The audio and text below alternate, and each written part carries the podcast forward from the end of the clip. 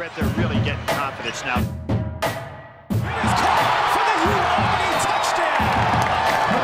There it is.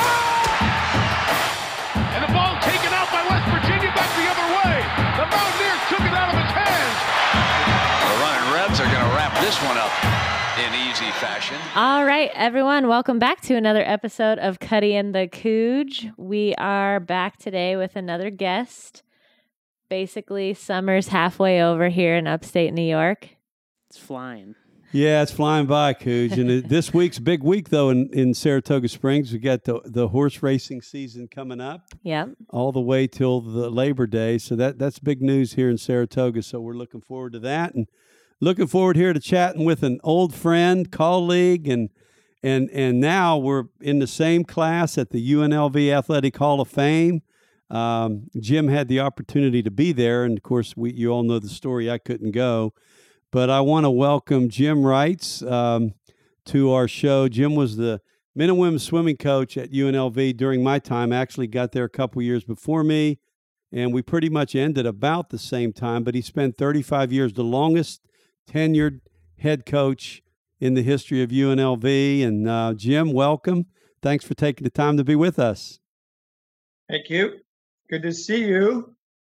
This is pretty high-fangled technology here for us old guys. So No, we're very very low key. You don't have to worry about that. So, so Jim, you know, I, when uh, you and I started back at UNLV, you know, everything was kind of really in its infancy.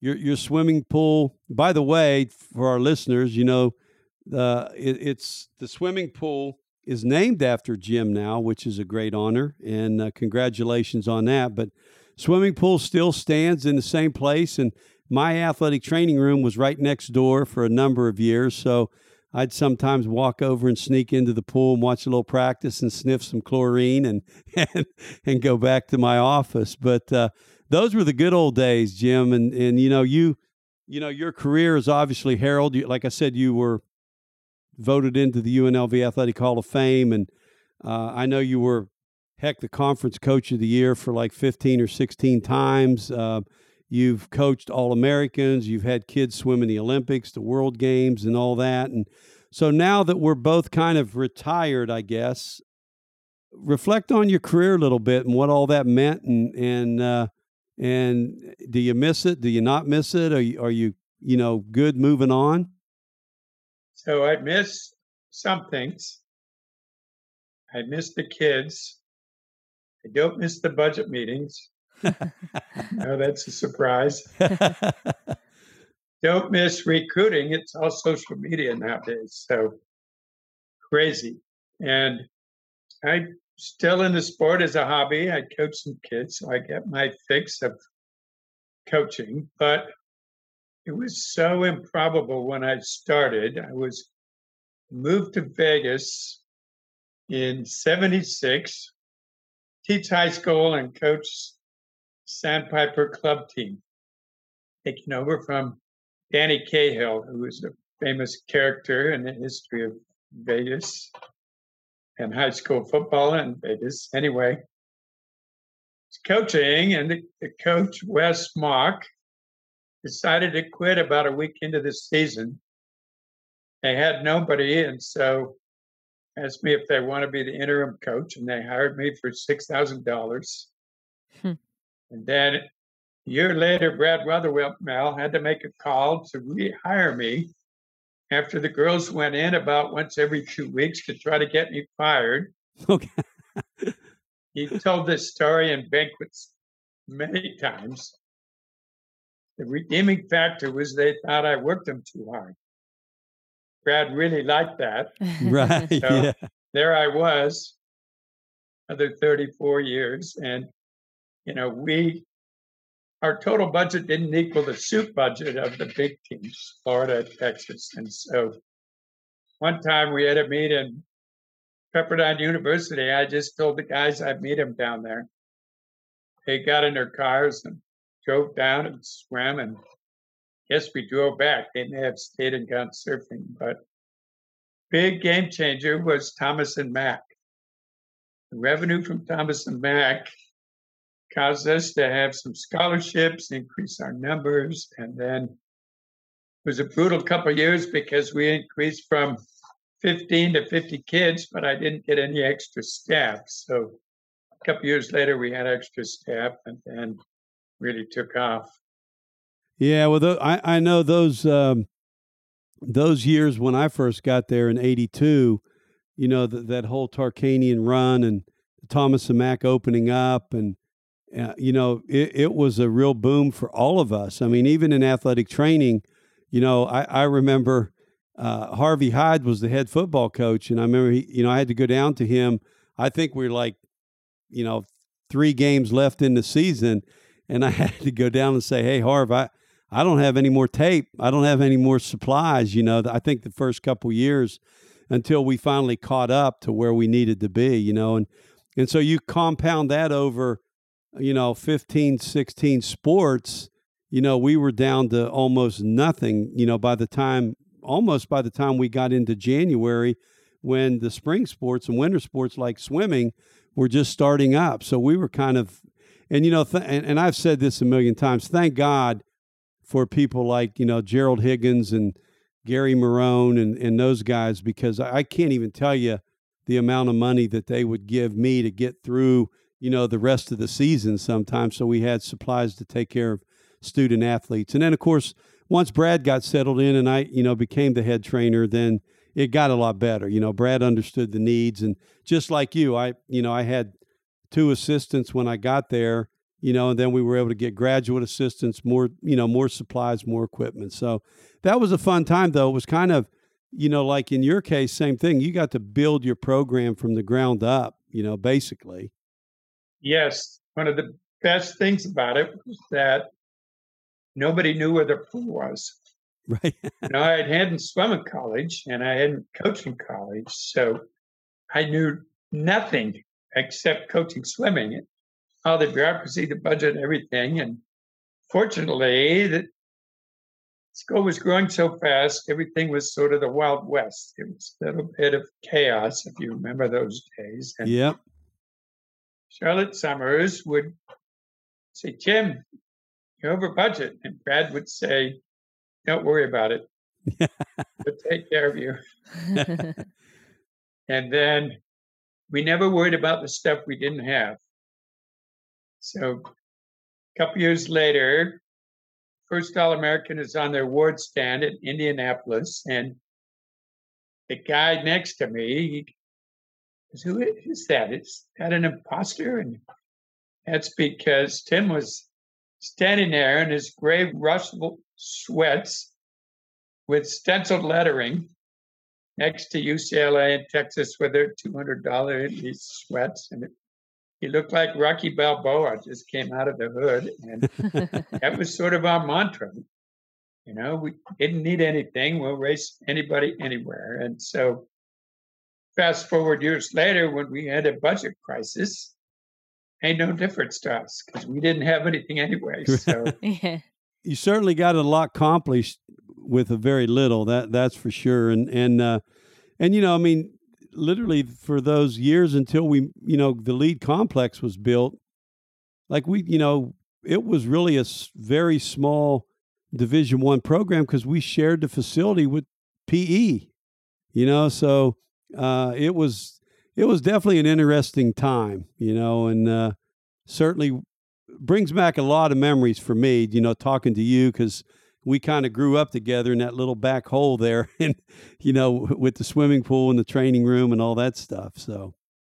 Thank you really described that perfectly you know. We had two offices on the pool deck. NYSP would bring 300 kids in. Summer program with their boom boxes 10 feet from my office. And when we went to the weight room we shared it about half the time with football. Yeah. So here's my 120 pound girls next to Randy Rizzo. May he rest in peace. Yeah. Some of these guys. And, you know, Harvey, Harvey was amazing. You know, I would see him 15 years later at the airport, and he one of the very few people who actually knew who I was. Jim, how are you? Of course, that's yeah. Harvey. He's Yeah. That's awesome. Um, so Jim, how did you get into swimming? Did you swim growing up or how did that how did swimming come into your life? Well, I lived in the land of perpetual rain, Seattle, Washington. It's a little summer club up the hill that we joined and we swam on this team. And the guy who had the idea and ran it, son was a swimmer, and I was a what they called a cleanup boy. I washed the floors and stuff. because Jim, my friend Bob Miller across town is having a work day to hire somebody. Eight guys showed up, and I didn't have a car or a bike, so I just took off running. Six and a half miles later, I showed up, and Bob found out I ran and hired me on the spot wow. as he was a fanatical marathon runner Hmm. and one of the top modern pentathletes in the world. He, one of the owners of Cascade Management Service that ran about 35 clubs. So no lifeguard credentials, hired me as lifeguard. And about three or four weeks later, the pool manager got fired for reasons which I will not disclose. And they put me in charge of this little team. Nine kids. Ready, go. Swim to this end, ready, go. And they swim back to this end. I do nothing. So for the next, I just turned 16 and I became a assistant coach when I went to university of the lowest group of 650 person team. And remember working for, I told this at the Hall of Fame thing. I was living in a pool that was closed for the winter, no hot water, making $114 a month coaching little kids. Wow. Here I am, 56 years later, coaching little kids again. yeah, go kind of goes full circle, doesn't it? does, you know, and, and never thought that. But when I retired in 2015, it's no secret I was very ill. I had terminal scarring. I was terminal. I could drop dead any second from pulmonary pressure. And if I hadn't, you would have been going to my wake instead of sitting here talking. So I'm happy. But I went from 100 miles an hour to zero in a week. That year was brutal. I'm up at six in the morning and pacing. And so, about a year later, when I've gotten better, and thanks to National Jewish Health in Denver, which I'm going to tomorrow for semi-annual testing. So amazing. Of all people, with Vic Hecker. Remember that name? I remember the name. Yes. Yeah. First, first UNLV swimming coach, 1975. Yep. That's, yep. Yep. Okay. He made it a number of years. We call him the godfather of swimming. He's a so at breakfast, he's a real estate agent. He goes, Jim, why don't you join me? And of course, he didn't know anything about it, and that wasn't possible because it's a one-person shop. But a week later, I was enrolled in Key Real Estate School, got my license, and ever since then, I've been selling real estate for Coldwell Bankers. So that's one step, and I'm a complete outlier because if money really mattered, I would not have been a swimming coach. So I'm in the helping people business. So I try to keep a low profile, and I any of you local people that see this. Give you a call. Anyway, and then a couple months later, I still was the president. I still to this day am the president CEO of Team Rebel Aquatics, nonprofit that we started in 93 when we purchased the club, the Las Vegas Gold Swim Team, for a dollar. That's a whole other story. So we lost a coach, and I filled in to coach these little kids. I had so much fun. I hired myself. Seven years in, I'm still doing it, six years. awesome. So between those two things, I keep my sanity and keep myself out of my wife's hair to some degree.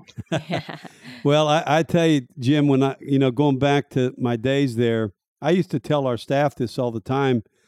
You know, coaches work very hard, but I always said, you know, the hardest working coaches, in my opinion, was eh, not because I'm talking to you, but was the swimming coaches because you guys, you know, you have a morning session, you have an afternoon session, and then in between all of that, you had your club teams and you know the, and and so you guys were there as much as we were there as athletic trainers and and if not more you know so it's you know for our, our listeners you know swim coaches just don't show up and people swim. There's a lot that goes into it there's many hours you got to spend to be at the top and be the best and so you certainly put in that time with those kids and with our student athletes Yes.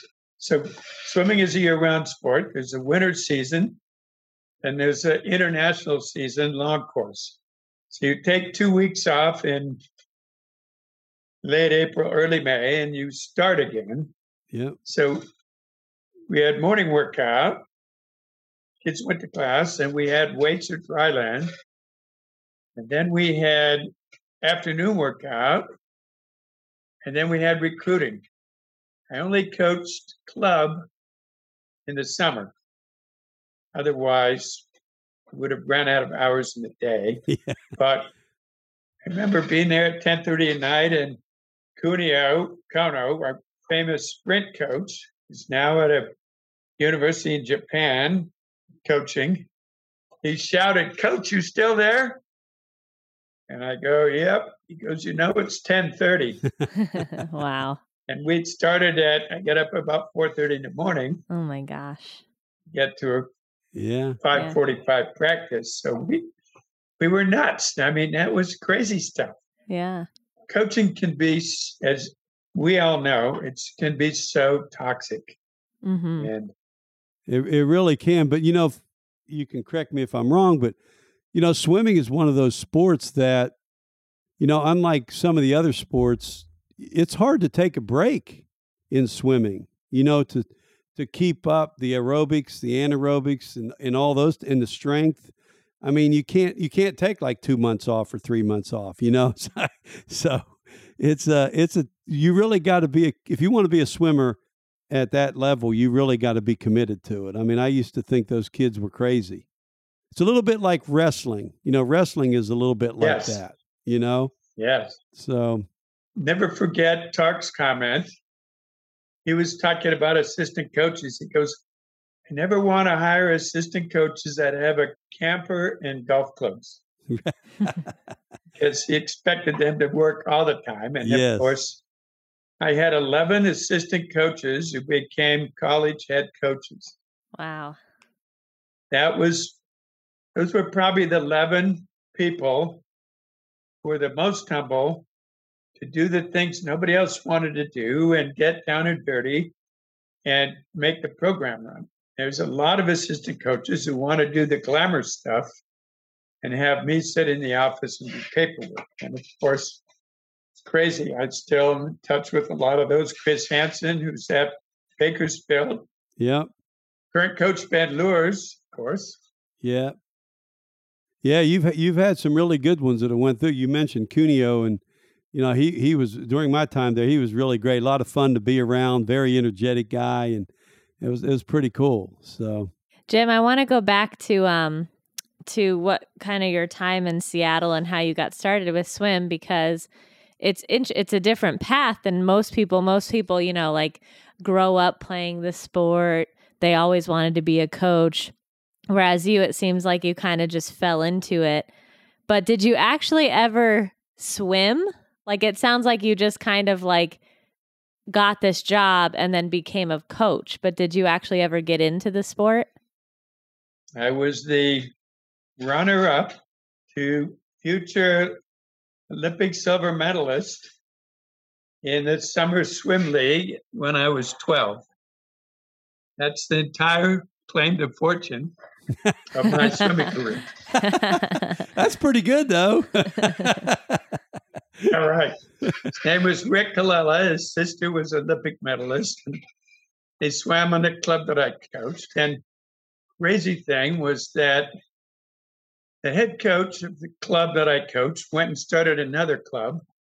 And they basically showed me the door because I was sort of a radical, long haired, hippie, crazy guy.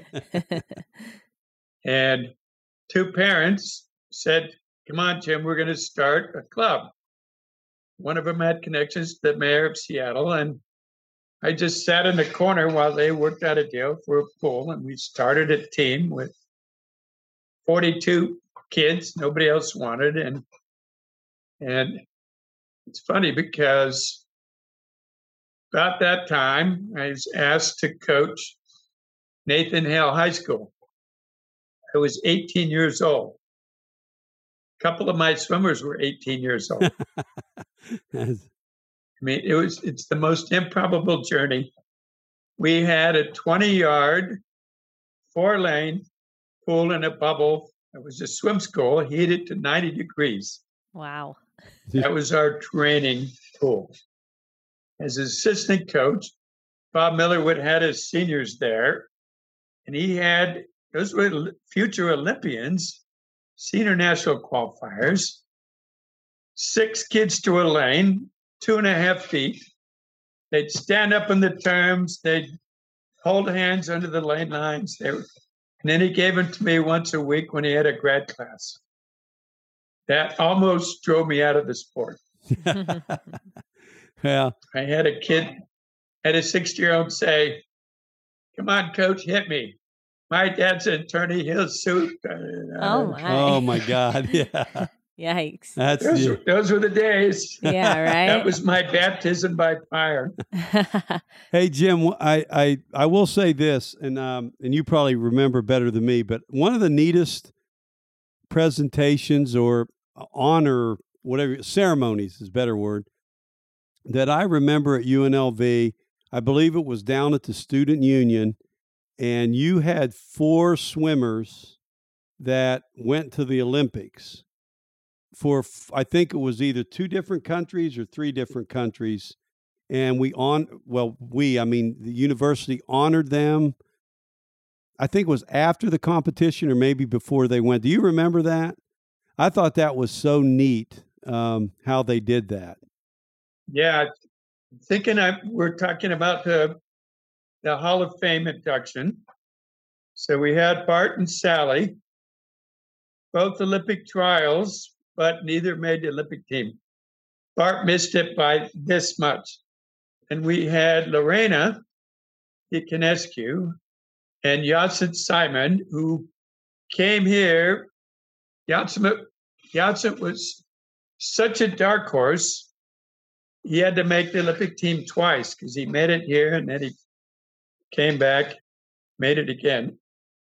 The most Olympians we ever had was in 2000. We had seven Olympians from six different countries that swam at UNLV, and the highest placing was Mike Mintenko yeah i remember that from Canada, and then Lorena's relay got a fourth. Mike got fifth in individual event. But you know, it's funny. We've had some great swimmers over the years, and we've been pretty invisible. That's why I was. It's always a lot of dissonance when I get singled out for things like that because our sport, we never worry about stuff like that. Yeah. And of course, Wendy Myers, you know, Wendy's not in the Hall of Fame, and here's a here's a plug for her. Multi-time All-American, and she's been the women's athletic director, as you know, at uh, the business athletic director now at University of Pittsburgh for what 15, yeah 17.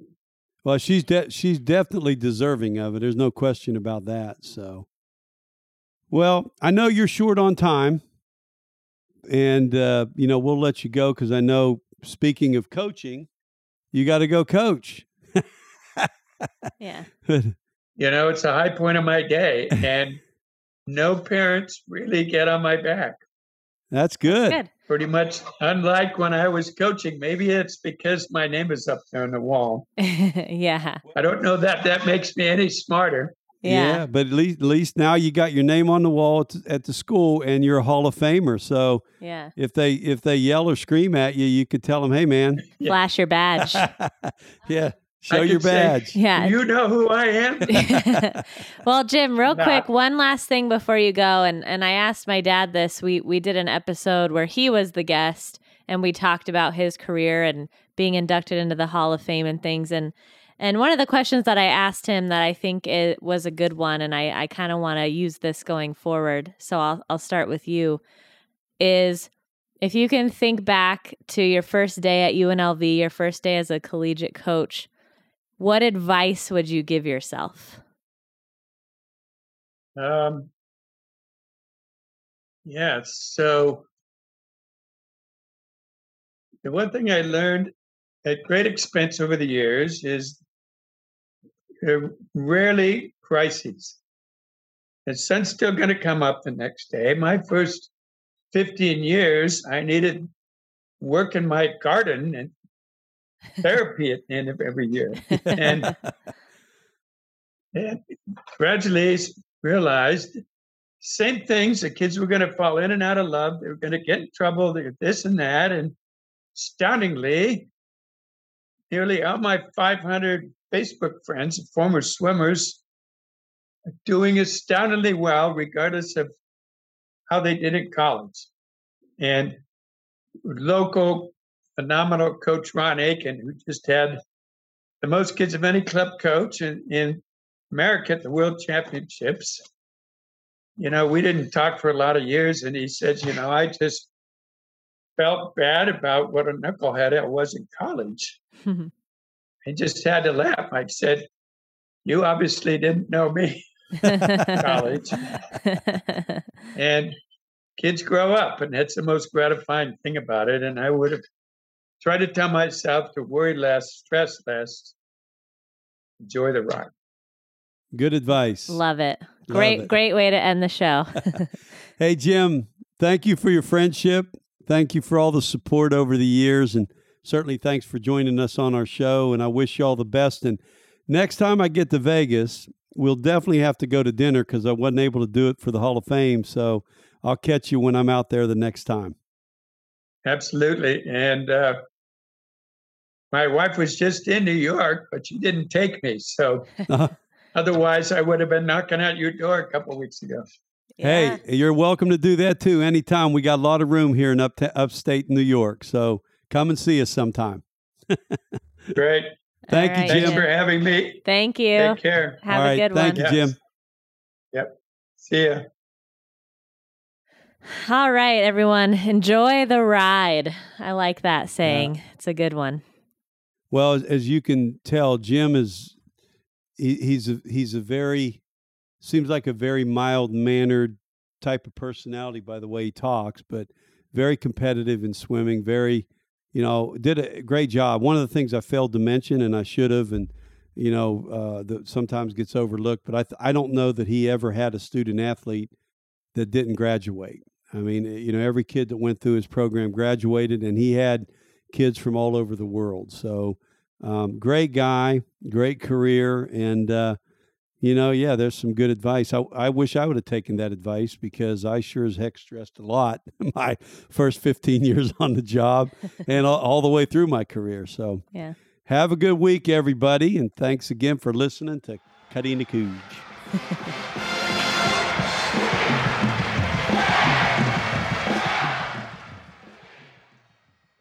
Thanks for listening, everyone. Um, wherever you're streaming this podcast, if you would be so kind as to give us a subscribe and maybe even a review. In addition, you can find us for any updates on social media Facebook or Instagram. Our handle is at Cuddy and the Cooge, Cuddy with a C, Cooge with a K. Or you can email any questions or submit any feedback to cuddyandthecooge at gmail.com. We would love to hear from you.